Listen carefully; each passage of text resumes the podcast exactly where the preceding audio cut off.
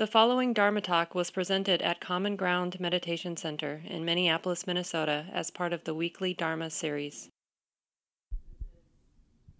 The intent with any of these loving kindness practices is really to cultivate this sense of actually this, this felt sense of the heart that cares, right?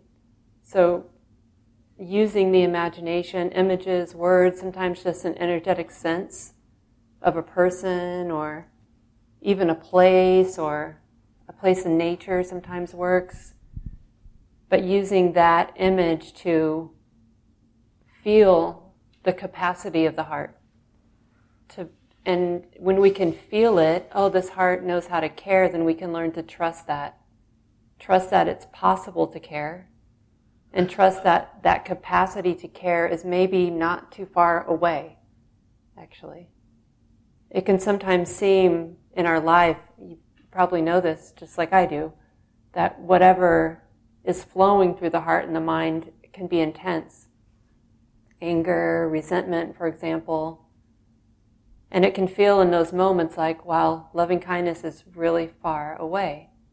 But we can see that with a little, just, you know, a little intention, a little cultivation, even over a very short period of time, rel- relatively speaking, like a half an hour is not a lot of time out of our lives, that it's possible for the heart to care, right?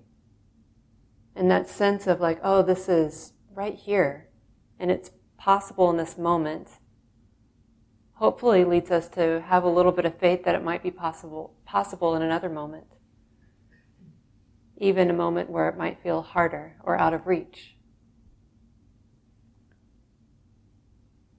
I had this moment when I was um, having an, dis- a disagreement with a loved one. An argument or a fight might, you know, be uh, more honest. so whatever you want, whatever word you want to use to describe it. But a disagreement, and I felt this kind of strong sense of, or this strong, it, was, it felt like anger, uh, but more actually like the flavor of resistance than anger.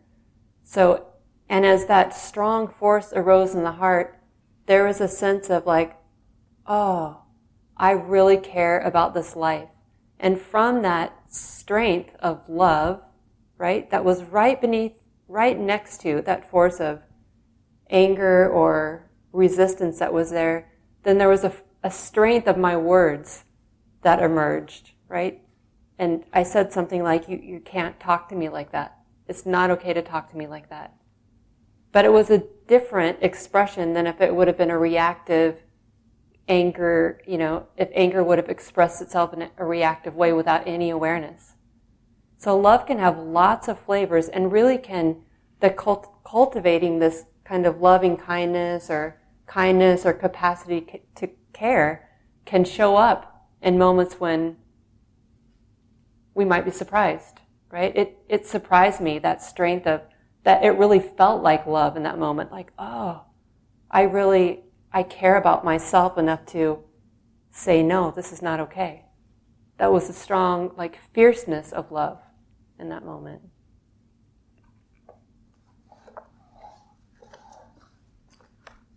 So I want to talk a little bit more tonight before I open it up to more questions and comments, because that's really fun when there's more of us talking and listening, right? Because then we get to feel the sense of our collective wisdom and caring energy in the room. And that's better than just feeling the, the force of my own mixed bag of wisdom and delusion in the room.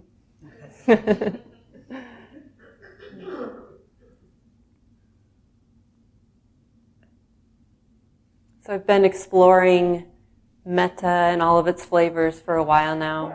I sometimes lead the weekly practice groups, often on Wednesday nights. I'm alongside Mark Nunberg, who's the guiding teacher here. And so we've been exploring metta for months now. So I've been curious about, you know, all the ways to understand or feel the force of love in my life sometimes simplifying these bigger teachings into like a single word or a phrase really helps me kind of feel like to feel what that's like.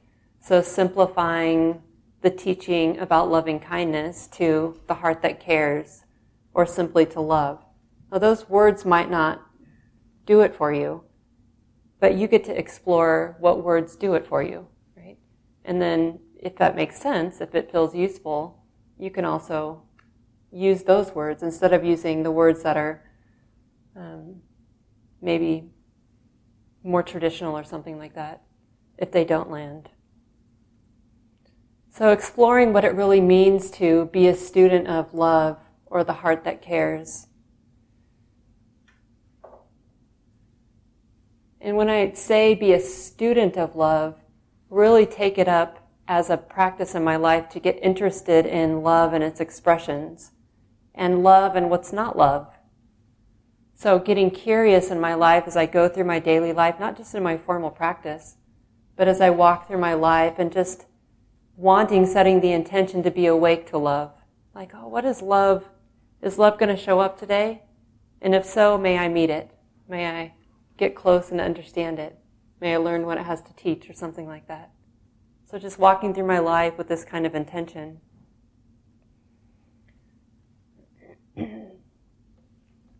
And I've also been curious about um, what it means to embrace the feminine. So, exploring love, these practices of loving kindness alongside waking up and embracing, reclaiming the feminine. And the Brahma Viharas are all of the practices of loving kindness, so there are four of them. Loving kindness, which is just this heart that cares, the felt sense of the heart that cares. And then there's uh, compassion, or the heart that cares when it knows suffering or stress or difficulty or pain, right? Like when the heart, when you come face to face with someone in your life, or you're some, some, someone in your life who's struggling, or maybe it's yourself that's struggling, and your heart goes, Oh, I can really care about this. I can really take it in and be intimate with this pain and care about that, right? Not necessarily to fix it, or to resolve it, but just to feel it and to know it and to care about it. That's the expression of compassion. And then the third of these practices is the practice of um, appreciative joy or sympathetic joy. And that's just this heart that can feel, that can really care and delight in someone else's good fortune. Maybe their wisdom or generosity Or, you know, it's like the sense of delighting in a, the qualities of a teacher or mentor or dear friend. Like, oh, I'm so glad you exist in the world and I'm willing to acknowledge the gifts that you've offered me and my life and the world. Right? That might be an expression of mudita, uh, mudita or sympathetic joy. Mudita is just a funny word. It's a Pali word, um, the language that was spoken at the time of the Buddha. And then the fourth expression of loving kindness is equanimity. And equanimity is really this strength or this force, this strength, this balance that allows us to meet even the most difficult experiences in life. So those moments when the heart is able to break and really feel the pain fear or anger or grief, separation, a loss, like those moments when the heart is like, says yes to that experience and is able to be there with it, right? That's equanimity. It's the heart that can stand up in the middle of all this. And there's so many expressions of this in the world, in our lives and in the world that we live in we can look, we might call it resiliency. So human beings are really resilient. I work at a school and there was a very difficult situation that happened this week and I was so moved by the way that the teenagers, these high school students, processed and worked through all their feelings around it.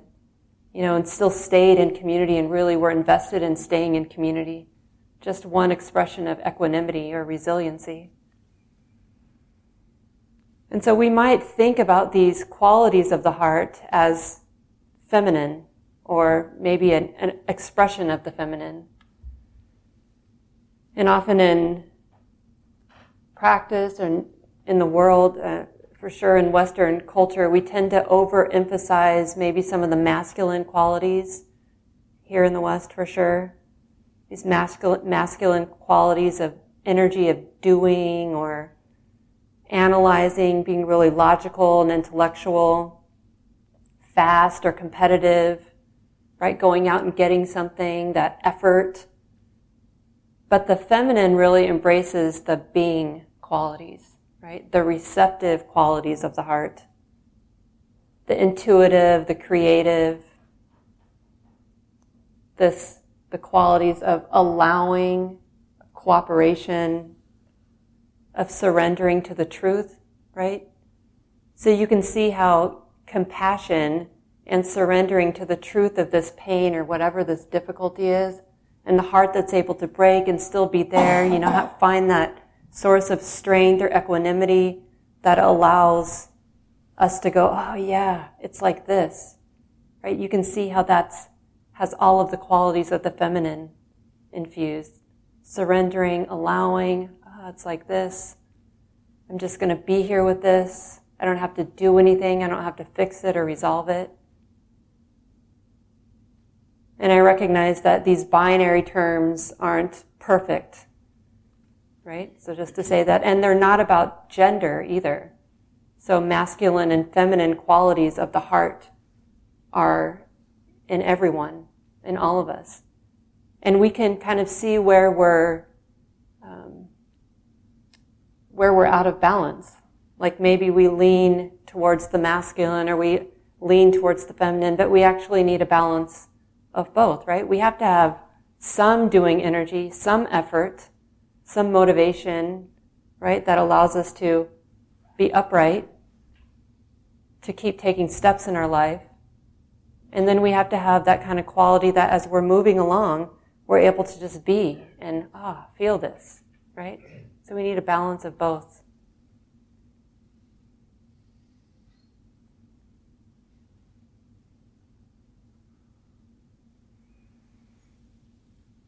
So, this being a student of love, getting really interested in love and all of its expressions,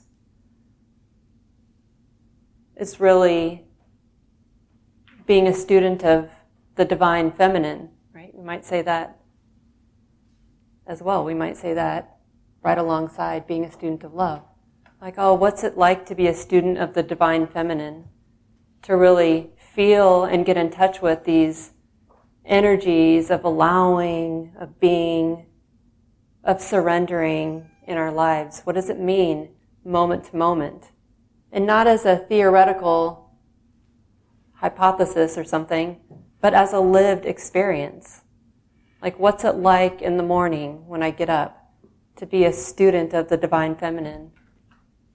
Or what's it like when I'm having dinner with my family? Or when I'm driving to work? Or when I'm in a conflict with someone I love, or when I'm feeling really lonely. What's it like to be a student of love? Is it possible to actually bring in these energies and are they supportive? Like that's what it means to be a student.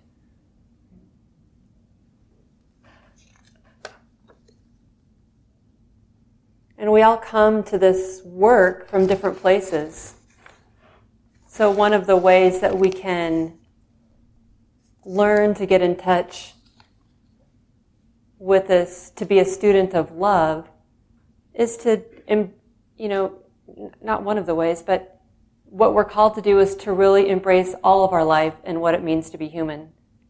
And part of that practice is getting in touch with our emotional experiences, right? This experience of metta or loving kindness or compassion or appreciative joy, whatever flavor of love, equanimity, has a, often a felt sense in the heart that's, that is uh, connected to our emotional well-being, right? Do you notice that? Did you notice that in the, in the practice this earlier? That it might feel like, oh, close to something, right? Like that heart that cares, you might call it something like, oh, I feel happy or content or this is what love feels like. It feels like an emotional component there, right? So we need to learn how to embrace our emotional lives as part of the one of the as one of the doors that we walk through on the way to liberation or on the path to liberation. Often we want to, you know, go to the liberation but not walk through all the doors that we need to walk through to get there. Right? And in fact, the Buddha learned this that that embracing the feminine was essential on the path. I don't know if I've told the story a couple times recently, so I apologize if you heard it already, but I've been reflecting quite often on the story um, of Sujata in the in the text, in the in the teachings or the the stories that were collected at the time of the Buddha. There's the story of this woman who w- was making this porridge and offered the Buddha this meal um, on the night of his awakening. So he wasn't the Buddha yet. He wasn't the Buddha until he awakened. So he was a bodhisattva or a really wise being who was on the path, right? Just like you are on the path. So the, at the time, the Buddha was practicing all these intense ascetic practices. He was practicing with these people who were, um, you know, depriving the body of its what it needs so he wasn't eating really more than, I think he said one grain of rice. You don't really know if that stuff is true, but you can imagine that he wasn't really eating. The, the value was to conquer the body, right? So really embracing the masculine, like doing, pushing through, conquering the body, transcending the body, not being in the body or with the body, right? It was this kind of pursuant energy. So on the day, this day that he encountered Sujata, the Buddha was so emaciated. He was skinny. If you see some pictures, if you like Google Sujata and there's some, sometimes there's pictures of the Buddha with like ribs and, you know, or drawings, not real pictures, but drawings depicting this state. like ribs and sunken belly and sunken cheeks and just like barely hanging on, hair all mangled, right? Probably looked awful one of the, the ways the story is told, like he stands up, he can barely, barely has enough energy to be alive. He falls over trying to use the bathroom. So it's at, at the state that he encounters Sujata. So Sujata is spending all day making this porridge, right? She's like really a labor of love, kind of like you made your soup, or maybe salad. Or maybe somebody made it for you this way. But anyway, she's making this wonderful dish and somebody tells her that there's a, a, deity outside under the tree and she has this bowl of porridge and she goes out and she offers it to him and he eats it. So now he's like a radical experimenter really embracing these masculine qualities of doing and pushing forward and at this moment, he decides to eat the porridge, right? And he's sitting there and taking it in. And it was a, you know, as the story is told, it really changed everything for the Buddha.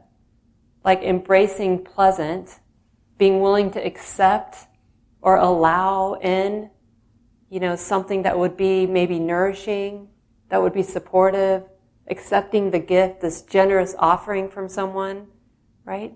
Those are kind of aspects of the feminine, supportive, supportive energies. So it takes it in, eats the food, it feels good, and the Buddha then embraces and, and learns like, oh, this is not the way. This heart is out of balance, right? And so then he goes around and he's doing all this like connecting with the earth finding trees and doing this devotional practice with the trees. So this it's a it's an important story to me because it for one uh, it points to how you know our job is to be to experiment with what works and notice when the heart is out of balance in some way. And then be willing to experiment again and find out what brings the heart back into balance, right? What supports a decreasing of suffering? What leads to less suffering? What leads to freedom? Where do we taste freedom?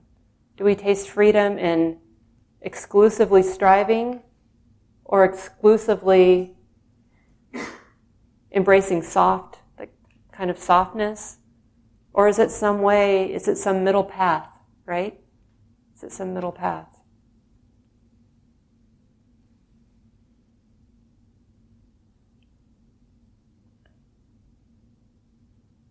And for some of us, that middle path might involve being willing to embrace difficult feelings, right? Like anger, for example. Often in Buddhist communities that I've been a part of, it can seem like there's this underlying taboo about if you get angry, then you're not quite doing it right, right? And that's just not true. Anger is a normal human emotion. And as a student of love, it's our job to get close to all of our experiences, all of the expressions of what it means to be human, all of our emotional experiences, including anger, including resentment, including terror or fear, and including happiness and joy and all of those feelings too. And so noticing where we're out of balance, like what do we notice more often? Right? Is it, where do I lean? I know for myself, fear, anxiety have been easy emotions to feel. But anger, irritation, even resistance has been harder. So I've been really curious about that lately. Like, oh, what's it like to feel anger? And how many flavors of anger is there? And it, can it be okay to feel anger? And it feels like uh, liberating to actually claim my life in this way. To say like, oh, sweetie, you're, you belong here. Like all of this belongs here because you belong here. This is what it means to be human. It's not something that anger or rage even is not something that we have to pretend doesn't exist. Now, anger is a strong emotion, and in my experience, there seems to be a very, there seems to be some similarity between the strength of anger and the strength of fierce love, right? So that moment that I was talking about in conflict with someone I loved, and that kind of strong force, that resistance or anger that may have arisen in the heart, but that willingness to meet it or get interested in it was what preceded that ability to actually care, right? So it was the willingness to meet that moment, to meet that emotional expression that was there, that was being revealed, that allowed that meeting it, which allowed for the emergence of love. Like, oh, I feel this. This is intense. And I care about myself, so I'm going to say you can't talk to me like that, right? But if I wasn't able to meet that moment, if I wasn't, if I was too afraid of anger, or if I had some idea that anger was wrong or off limits on this Buddhist path, then it might have caught me off guard, right? Because anger is going to show up, and if we're not used to being willing to meet it, then it might just express itself as some reactivity, which I have experienced, like probably most of us have. Like that moment when anger is there, and you just, ah, say something really stupid in that moment, right? Like, ah, not enough wisdom, not enough awareness to actually be with the anger. That's what that's like. This is a wonderful book called Time to Stand Up by Thanissara. And I want to read this. I've read this to myself like uh, a lot of times. I find it so moving.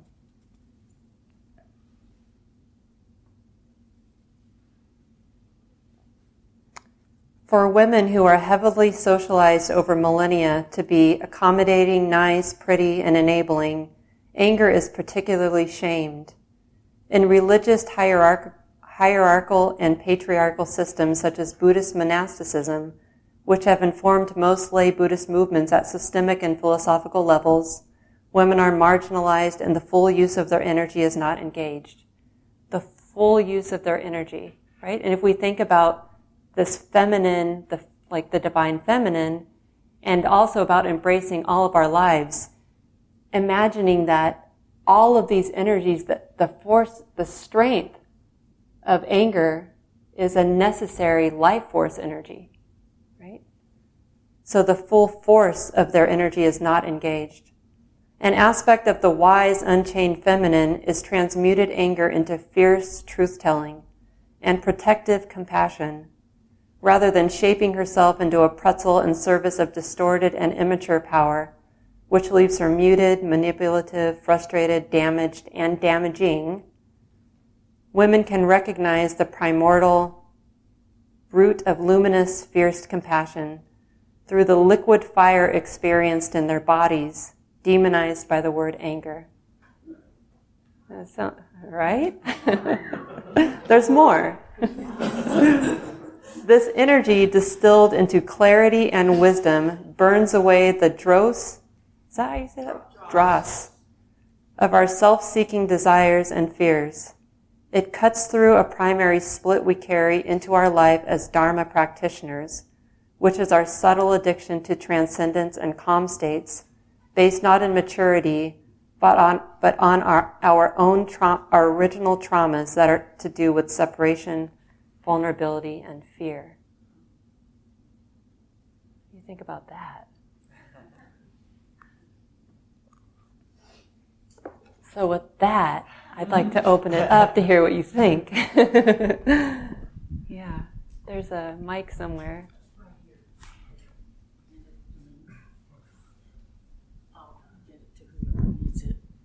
Tim, right here.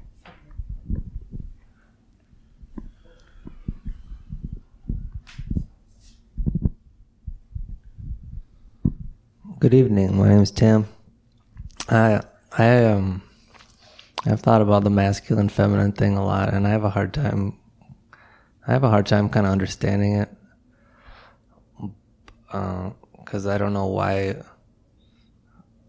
It it kind of seems kind of mm, why a woman wouldn't be analytical or why a man wouldn't be sensitive. That just like is not my experience growing up, I guess, because my parents are kind of more reverse roles like that. So that wasn't the way, that wasn't what was modeled to me. But anyway, on a more like experiential level, I had like three girlfriends in a row, and each of them, this is 10 years ago, and each of them was really involved in na- either nature or gardening.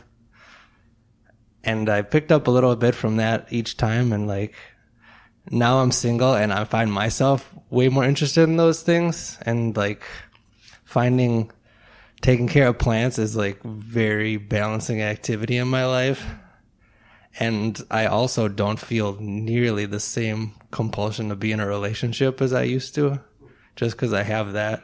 I like picked that up from those people. Yeah. So um, that's how I understand. That's my own experience, how I understand it, and uh, like even though I don't fully understand it, like the way you're talking about, I like I understand it my own way. Thank you. Thanks, Tim. Yeah, I appreciate hearing that. I love that you learn to take care of plants and found that connection that way. And just to be clear, I'm not talking about men and women, I'm not talking about gender at all.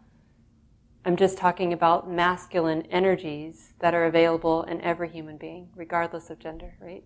So embracing the mas- the feminine energies that often get neglected in a Western culture, especially that's um, a lot more infatuated with the intellectual or the doing elements.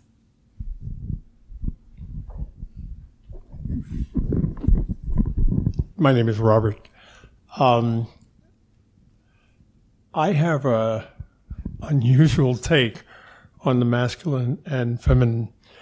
uh, in that um, I've been trying to use words to um, affirm myself in a positive way, and I can only come up with dude. and I can't say honey or sweetie or all those terms. However, uh, and this is very revealing, so I'll do this at great risk. Um, I was watching the Billboard Awards uh, on television this week, um, their music awards that are given. And um, I like music a lot. And all of a sudden, there were two songs that evening, and I was crying through both of them. Um, and they were very poignant. I, I, they were mostly about, I can't even tell you now because uh, they were about someone realizing their own vulnerability. Um, and um, I just, this is not the first time this has happened. It happens quite regularly, but I'm always surprised by it uh, because uh, I'm probably the very masculine. However, I found a place to let, I would say, the crying as a feminine, let that through as well. I'm not afraid of it. It just is a different experience, and it's quite nice. I mean, in addition to um, the masculine, so I don't think I'm lost there. I, there's a kind of balance going on, but it always is surprising to me. Thanks, Robert. Yeah, I, I love it that you pointed to music, right? That music is so important. Can often be, any of the arts actually be something that evokes an emotional experience or help us get in touch with that. Time for maybe one more. Back in the back. Hi, my name is Kermit. Um, I kind of did my own thing when I during the sit here, and that might have been because I came in a little bit late. Um, you talked about different ways of experiencing love. I'm really glad I came here tonight. I've been uh, dealing with some afflictive emotions, the kind of stuff that keeps you awake all night, you know. And uh, I sat here and I started reflecting on my deceased father, who, um, oh God, he's just just the kindest, most selfless person that I know, and I really didn't realize that when I was younger. But um, it was just doing that it gave me such an embodied presence, just a profound embodied presence. I don't think I'm like communicating with him or something like that, but it's just, it's something in my genes or my bones or something that was just like really, um, really warming and really comforting. And, um, after, after experiencing that, I can see why Thich Nhat Hanh's, um, version of Buddhism, Vietnamese Buddhism, really incorporates some um, ancestor worship. and there's a real there's a real embodiment in there. So it was, it was a real, real different um, experience of metta. But um, I, I kind of feel like I have like a refuge there now or something, you know. So anyway, thank you. Thank you. And we'll pass it over to Sharon for announcements. Thanks, everyone. This talk, like all programs at Common Ground, is offered freely in the spirit of generosity. To learn more about Common Ground and its programs, or if you would like to donate, please visit our website www.commongroundmeditation.org. Thank you for listening. To learn how you can support the teachers and Dharma Seed, please visit dharmaseed.org slash donate.